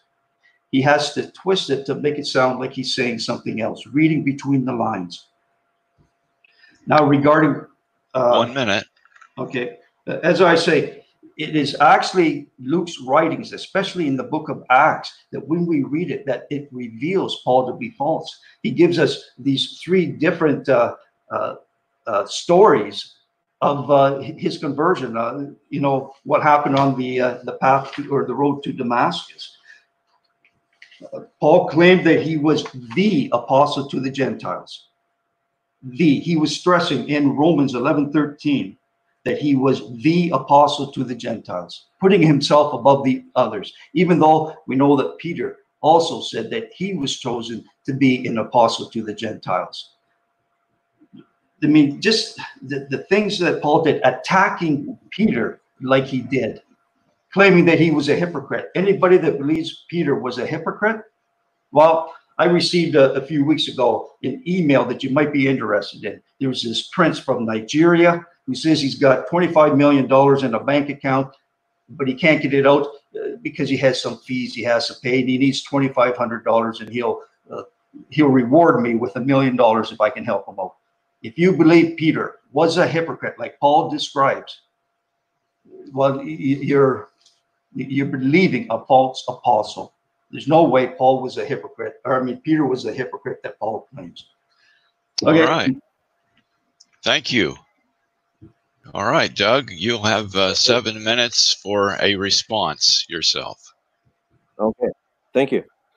All right. Um, so I want to talk about uh, baptism for the dead. So Laverne talked about how baptism of the dead, which the Mormons do, uh, is uh, Paul's fault. But it's not the Mormons' fault. It's uh, uh, understanding what this was all about. And this is understanding. This is where you have to spend time doing scholarly research to understand what this is really talking about. And again, to be fair, many people have misunderstood this, including the Mormons. What is he actually getting at? What he's saying is, otherwise, what will they do who are baptized for the dead if the dead do not rise at all? Why then are they baptized for the dead? For the dead, he's not talking about the Mormon style of being baptized for the dead. What he's talking about here is the washing of the body when a person has died, preparing them for burial. Isn't that what the ladies did for Jesus? Yes, they they washed his body and they prepared it. Why? Because they believed in the resurrection.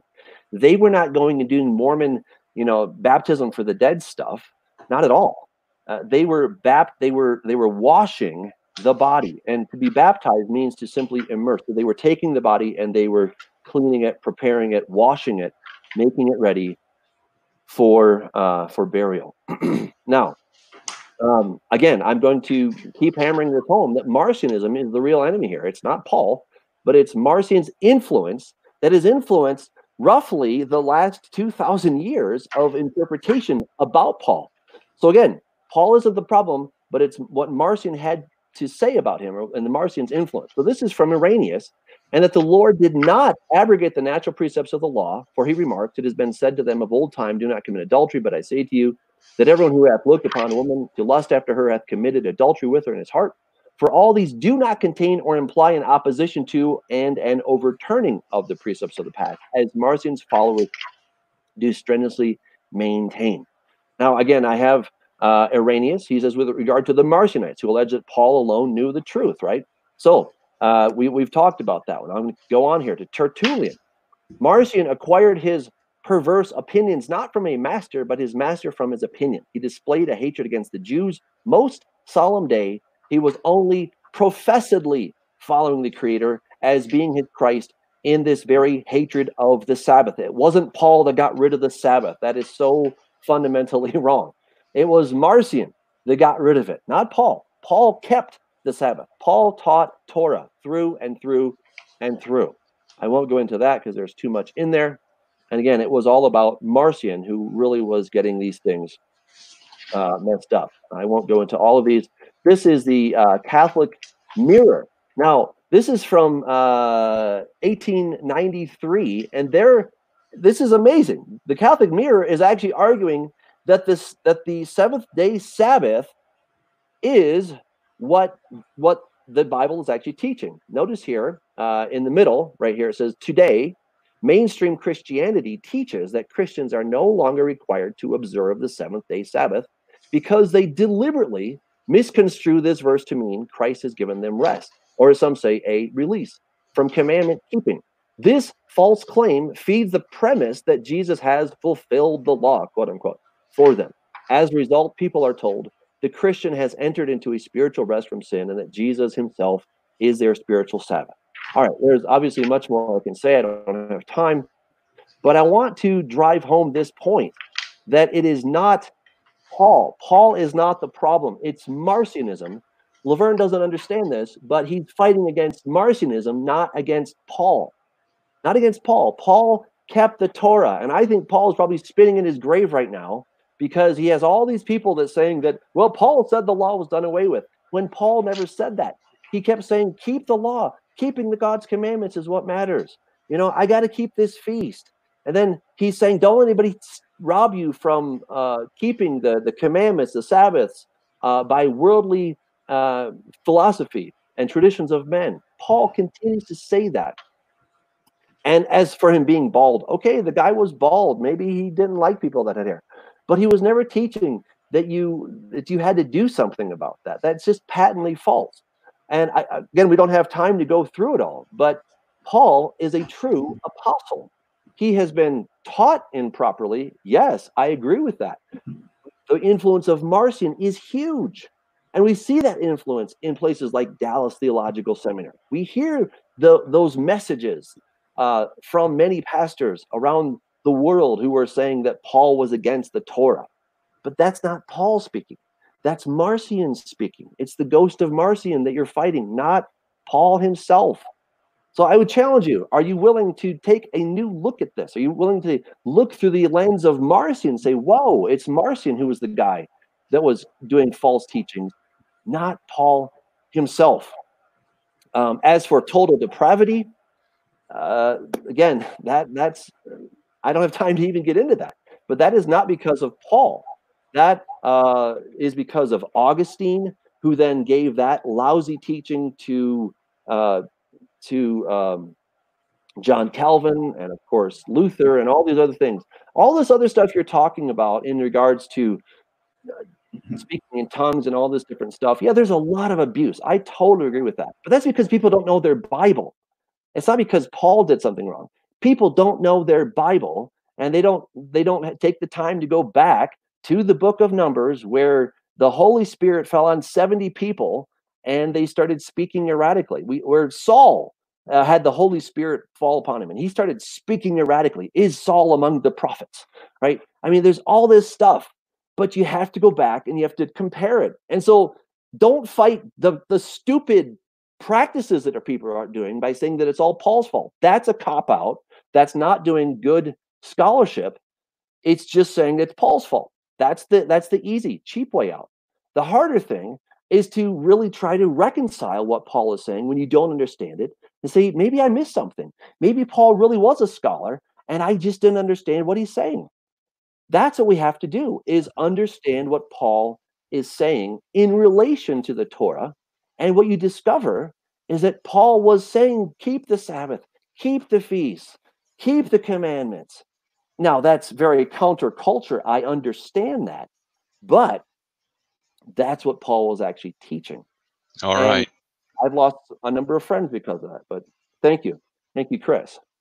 Okay. So uh, now we're going to give each of you 12 minutes for a closing statement. All right. So All right, Laverne. Laverne. All right. I uh, would like to talk about the passage that uh, everyone says really confirms that Paul is a true apostle, that Peter supported him. Well, I, I just want to read it uh, just so we can really see what was being said. Uh, beginning in verse 14. Uh, and so, dear friends, while you are waiting for these things to happen, make every effort to be found living peaceful lives that are pure and blameless in his sight. And remember our Lord, uh, or I'm sorry, and remember our Lord's patience gives people time to be saved. I am warning you ahead of time, dear friends, be on guard so that you will not be carried away by the errors of these wicked people and lose your own secure footing. Now, of course, what I did there is I left out that bit about uh, Paul. But if you read it with that bit about Paul being out, it reads just as fluid. Uh, it, it reads as if that passage was not supposed to be there. Now, think about this. He actually calls, supposedly, Paul's writings scripture. Now, think about this calling Paul's writings scriptures before he had even passed away. There's simply no way that any of the apostles called another apostle's writings scripture. Scripture was not decided upon until long after a person was dead. Only then, uh, after a period of time, would a, a, writing be determined to be scripture. So this idea that he, he was saying these things about Paul is absolutely foolish. We find in the book of Jeremiah that it warns about the pen of the lying scribe. It, that's how it describes it, the pen of the lying scribe in the book of Jeremiah. And this notion that Doug keeps trying to put forward that Paul taught the law is still intact and he was all for it. It's true that we can find passages that that happens. But the problem is when you believe there can't be any contradictions, what happens is you end up reading between the lines. You end up reading what you believe rather than believing what you read. And that's what people are doing today in their effort to uh, prove that Paul is a true apostle. You have to just do away with completely some of what Paul wrote, and others you have to twist to make it seem like he's still conforming to the uh, to the obedience of the law.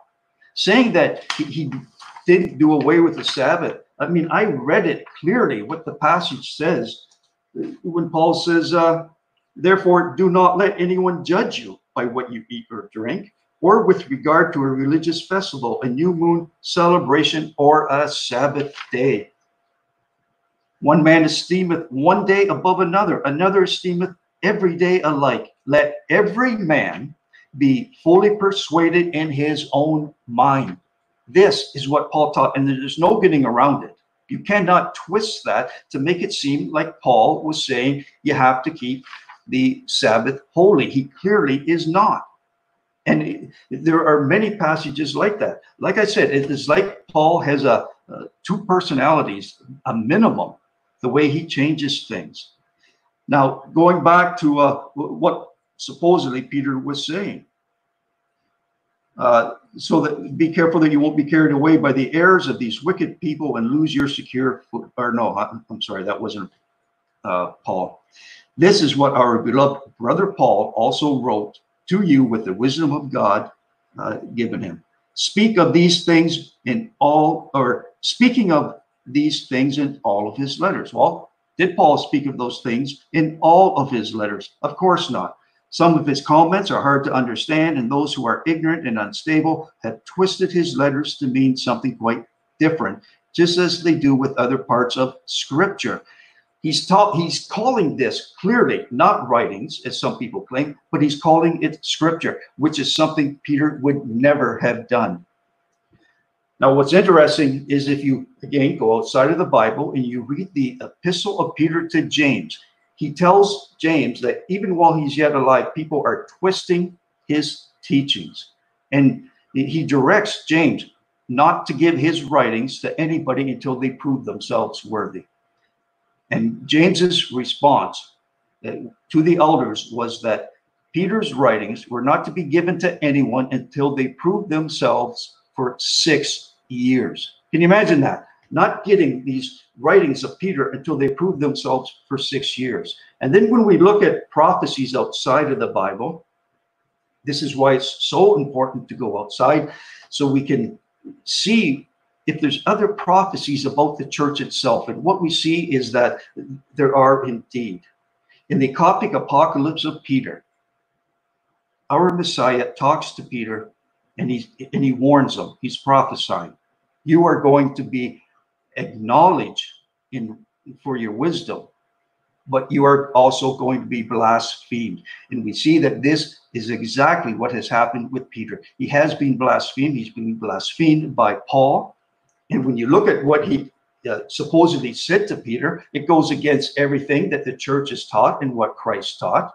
If you have a problem with a brother, you're supposed to go to them on your own individually and ask them to repent, tell them the problem. If that doesn't work, you're then supposed to go back with a second person, confront them. If that doesn't work, then you go to the elders of the church. That's when you, you, you make it public. That's not what Paul did.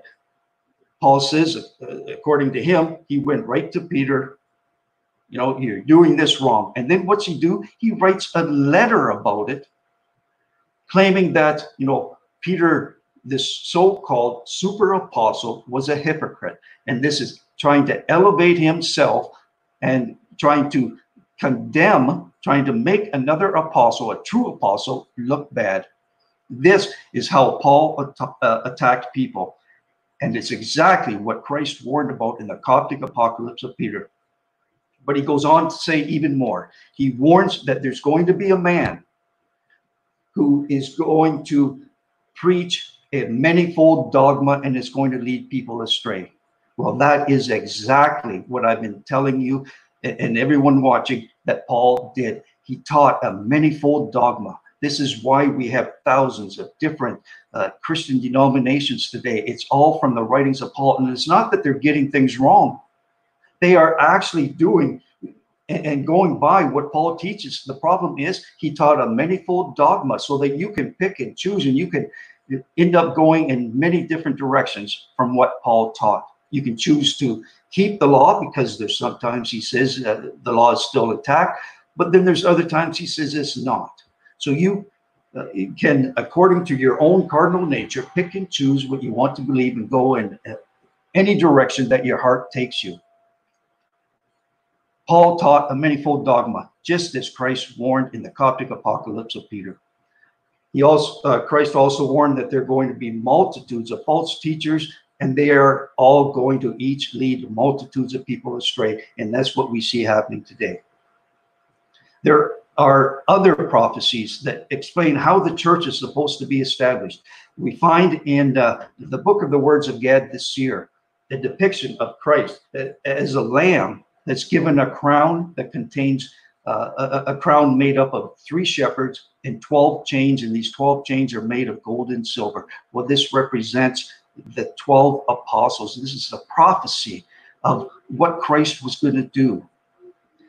The three shepherds, they represent uh, uh, two different things. One is the different hats, the different uh, uh, positions that Christ would have.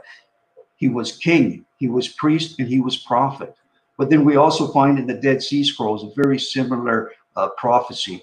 It says that the Yahweh would be established when three priests and 12 laymen come on the scene. And this is why Christ chose 12 laymen. It was to fulfill prophecy found in the Dead Sea Scrolls. And the three priests were Christ himself. He was definitely one. He is the high priest. John the Baptist was the first one. And James, the brother of Christ, was the third priest because we find in uh, the church fathers' writings that James was able to go into the Holy of Holies, that he was a priest. So these are the three priests. Everything Christ did was to fulfill prophecy, and some of these prophecies are not found in the Bible. This is how the church was to be established, not with a 13th apostle, not with Paul. We find in the book of Revelation that there would be the 12 names or the names of the 12 apostles on the foundations of the, the New Jerusalem, not 13. If Paul had this great influence on the church today, do you not think there'd be some kind of prophecy about him uh, being this super uh, apostle who would overshadow the other apostles? But there's no such prophecy. There is no prophecy of the kinds of things that Paul has done. As I explained, someone teaching a manifold dogma. There are so many warnings, wolves in sheep's clothing. The Didache says it's a little bit differently than what Christ did. It says there will be sheep that turn into wolves. And that's exactly what Paul did. Yes, he was accepted in the beginning, but in one of his later or one of his last epistles, Paul even states that everyone in Asia has abandoned me. They deserted me. This is what Paul says. Well, the reason is because he was recognized as a false apostle. And I want to go back to the God instances that uh, something I missed before. Two more minutes. Okay. We find that Paul is in Jerusalem and James uh, tells him that because of everything we've heard, you have to prove yourself. And so he, he went with a few people who were uh, finishing their vows, and it was a seven day process. But before Paul could finish the, the very act that was going to prove that he was uh, teaching the truth, God interferes and he ends up uh, a mob attacking him and he gets arrested. So before he could finish the task that would prove that he was teaching the truth, God interferes. This is not a coincidence. Paul was not able to finish that task, and it's God's way of letting us know that Paul was a false apostle, among all the other things I already talked about. My brothers and sisters, this is so important. We need to look at uh, really Paul not with the idea that there can't be any contradictions in the Bible. That's something that's been handed down. You could never come to that conclusion on your own.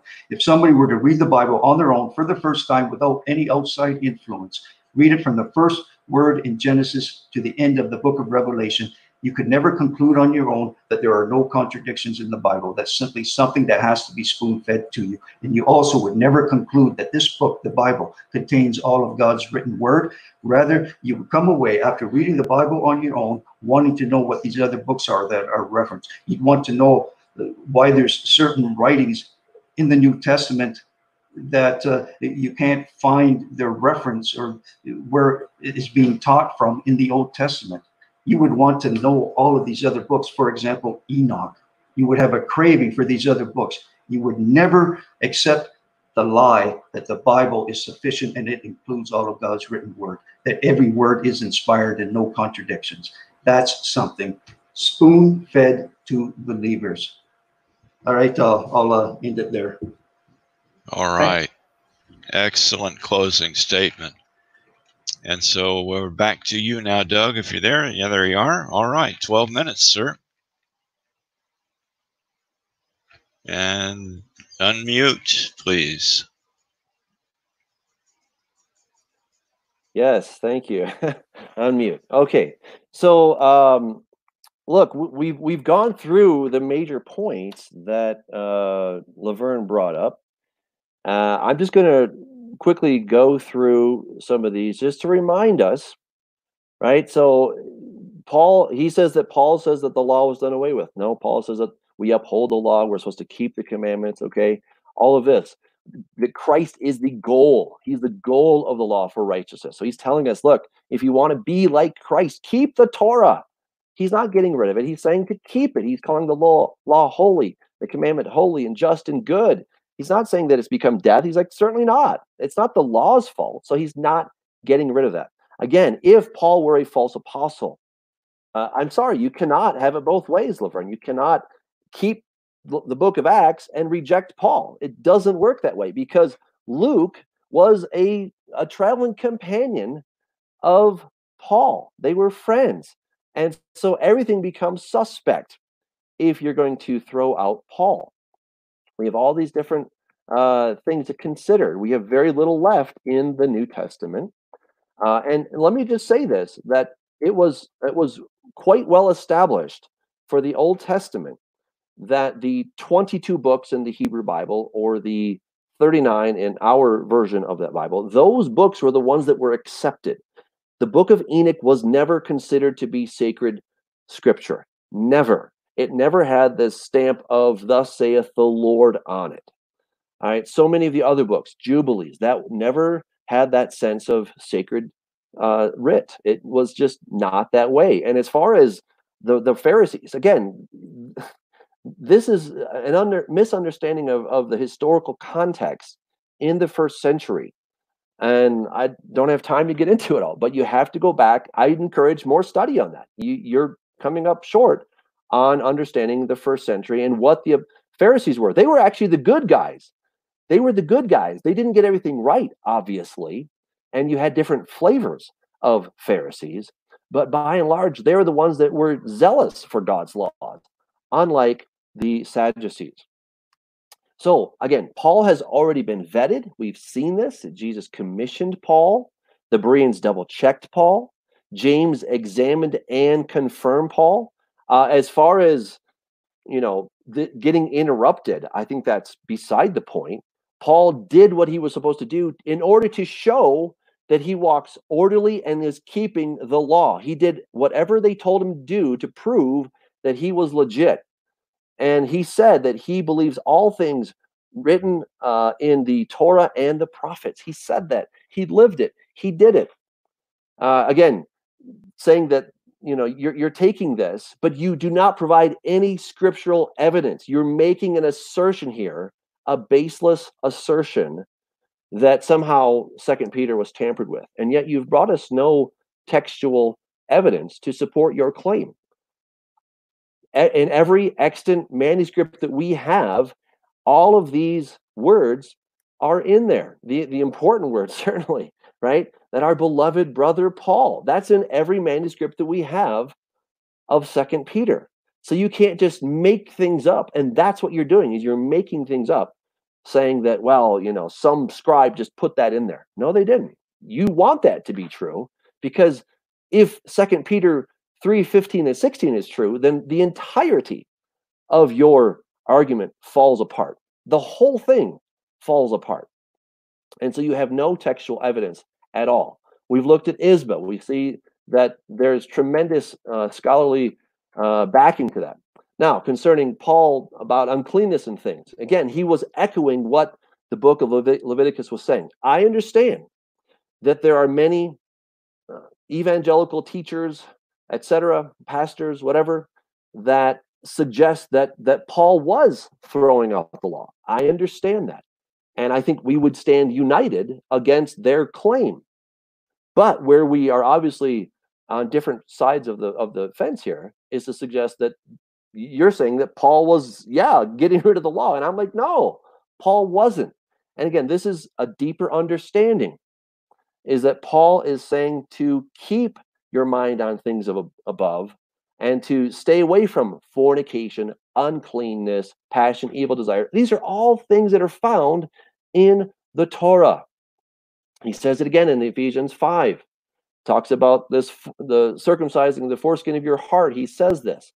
And then he says, I want to keep the coming feast. Uh, you know, as to your idea of having two different Pauls, you're making that up. There are not two different Pauls. The one you are fighting against is Marcion's version of Paul. It's not the real historical biblical Paul. You're fighting against Marcion's Paul, not the Bible's Paul. That's the difference. So you see two different Pauls. The reason you do is because you're fighting Marcion's version of Paul. Paul again says, Let us therefore keep the feast. Now, I want to deal with this, Colossians 2 8, because you're twisting this. Beware lest anyone cheat you through philosophy and empty deceit, according to the tradition of men, according to the basic principles of the world. Who are the Colossians? Do you think they were they were uh, God fearing people that were keeping the Torah before he came? No. We know that the people in Colossae were not keeping the Torah, they were pagans.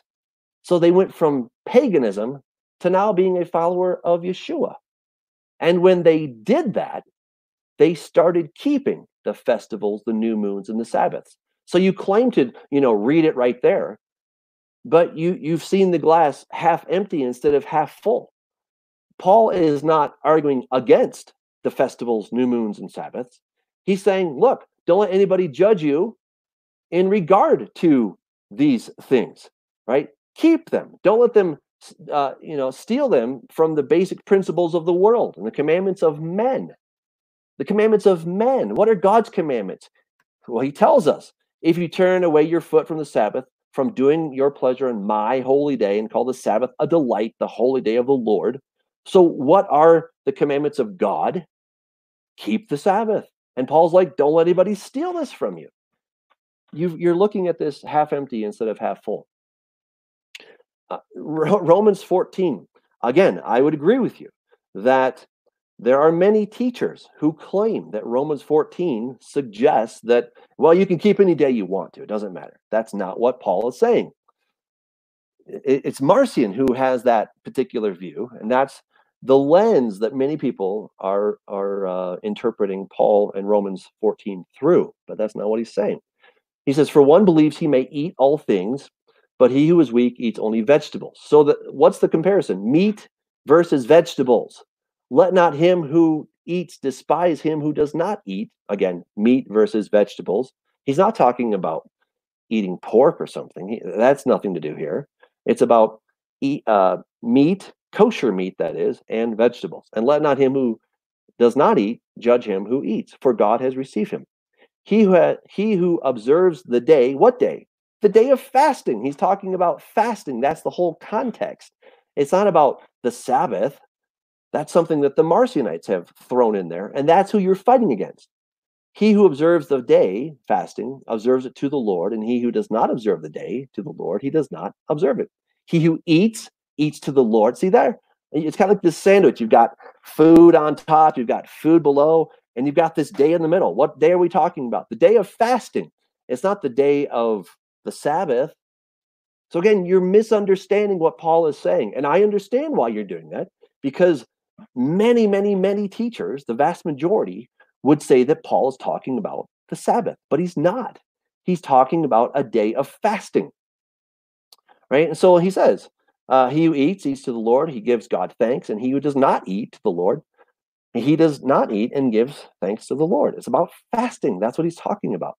And then he goes on. He says, I know and I'm convinced by the Lord that there is nothing unclean. Now, that's what the New King James says. That's incorrect. The word is common, which is kunun, of itself. But to him who considers anything to be unclean, again, that's not the word. It's common or koinon, kunun. To him it is unclean. Yet if your brother is grieved because of your food, what is the food? that we already have the definition of food animals that may be eaten. Leviticus chapter 11 you're no longer walking in love. Do not destroy with your food. Again animals that may be eaten the one of whom christ died. So again there's a whole different discussion in there. Now the baptism of the dead i've already discussed that. Uh, this paul was not saying that we should do the baptism for the dead. That's a misunderstanding. It was about washing the body irenaeus was talking about marcion uh, again Marcion that he he was the only guy. We have Tertullian, who's saying that it was Marcion that hated the Sabbath, not Paul. So all of your points, I have given evidence to the contrary to prove that it's not Paul that with whom we have the problem, but it's Marcion. Marcion. Paul was all for the Sabbath. Marcion was against it. So you see two Pauls, because you see Marcion's version of Paul, not Paul himself. And again, the, the Catholics did not come up with hating this, uh, telling us to change the Sabbath. They're just like, we just don't want to keep it. They're they're honest about that. I disagree with with them choosing Sunday over Saturday, but they're like, look, the Sabbath is the seventh day. And they say such an absurd reasoning is completely contrary to the word of God. Jesus himself said that he did not come to abolish or do away with the laws and commandments of God, but to fulfill them. Nor did Christ fulfill any commandment in order to release Christians from their obligation to keep God's laws. Indeed, he set the perfect example for us to free us from, uh, for us to free us from committing sin, which is the transgression of the law. Jesus did not come to keep the commandments in our stead. Years into his ministry, the Apostle Paul said that he was still zealous for the laws of God, which would certainly include the Sabbath commandment. So the Catholics are refuting you. The Catholics are refuting you. I don't even have to. The Catholics are doing it. And you're saying that Paul is the bad guy. He's not. It's Marcionism. They go on. All right. Greek word for rest, etc. All right. Well, guess I'm out of time there. Very cool. All right. Uh, let me come back here. Sorry. All right, cool. So, uh, very well. questions from the uh, the comment section. Uh, Chris, did you happen to see any questions that? Well, I see a lot of comments and conversation, but I I went back through and I didn't really see uh, questions so far. Okay. Okay. Um, very cool. Yeah, I read them all. Taking a, yeah. Well, I was saying I, I Were read there any, any comments. Uh, yeah, no, no, no real questions. No. Okay. All right. Fair enough. Well, then I guess if we have no questions, then that pretty much brings us to the end of our debate. Um, uh, any final quick thoughts on anybody's part? I don't have any, so um, I'll give you guys an opportunity. Well, I think this uh, is interesting, and I, I'd like to sometime maybe see a, if you'd be up to it, a kind of roundtable discussion, uh, you know, where we can throw questions at each other and, and other people can ask and that. I, I think, sure. I think we would, uh, like I have a, on Sundays, a, a, Zoom session that I have with people and it's, mm-hmm. I basically just make it open to discuss whatever people want. And so that way you get different people putting, you know, giving their input instead of sure. just two two people. Uh, right. It's just. I understand. Well, we'll we'll uh, we'll think about that. If we have time in the future. But uh, I want to thank uh, Chris for being our moderator. Thank you, Chris. I do appreciate Certainly. that. Uh, keeping an eye on the clock. And Good Laverne, debate. I'd like to thank thank you. I'd like to thank Laverne for coming and for passionately sharing his views. And um, I think it's always beneficial when we can uh, take time to hear each other and take time to present our ideas. So again, thank you, Laverne. Where can people find more of your uh, your teaching and stuff? Uh, well, uh, the easiest place is uh, YouTube, uh, Trust in JC. That's the name of my channel.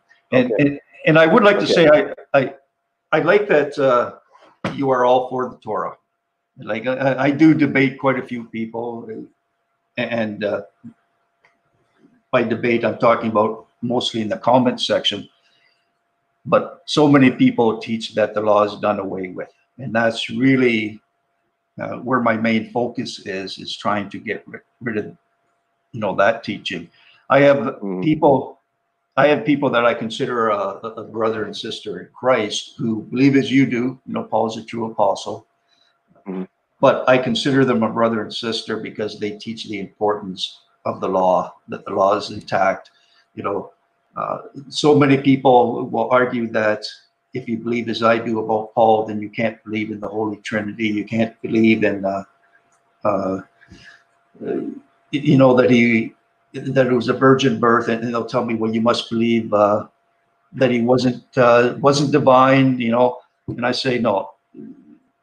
The people I know who believe as I do that Paul was false. Uh, we all believe that Christ was born of a virgin. He emptied himself of his divinity, that he is God made flesh, the Word made flesh. Uh, he, he was there for the, you know, the creation of the heavens and the earth, and everything was made through him.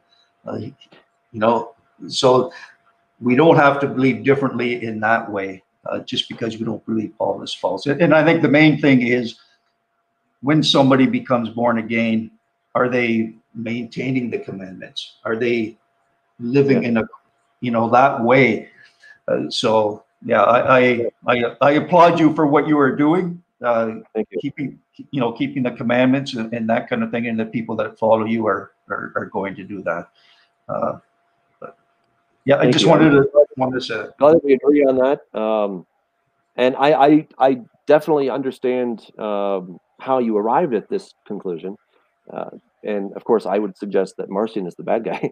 that uh, you know that uh, Marcion threw in a lot of bad teachings that Paul gets blamed for. I would argue, and um, and I know I came out of dispensational church where you know they're like you can't keep the law and now they think i'm putting people back under the law and they're going to lose their salvation. I'm like god just said to keep his commandments. That's all i want to do. So very cool. Well thank you guys. Thank you again. I want to thank everybody that joined us. Uh, everybody had a, a good time. Uh, so fantastic. And uh, stay in the word. That's what i'd encourage you to do. Take care Uh, just a question: How soon will this be uploaded, or how do you do it? Uh, sorry. Uh. we're just uh we're still saying goodbye and my software has taken a second to respond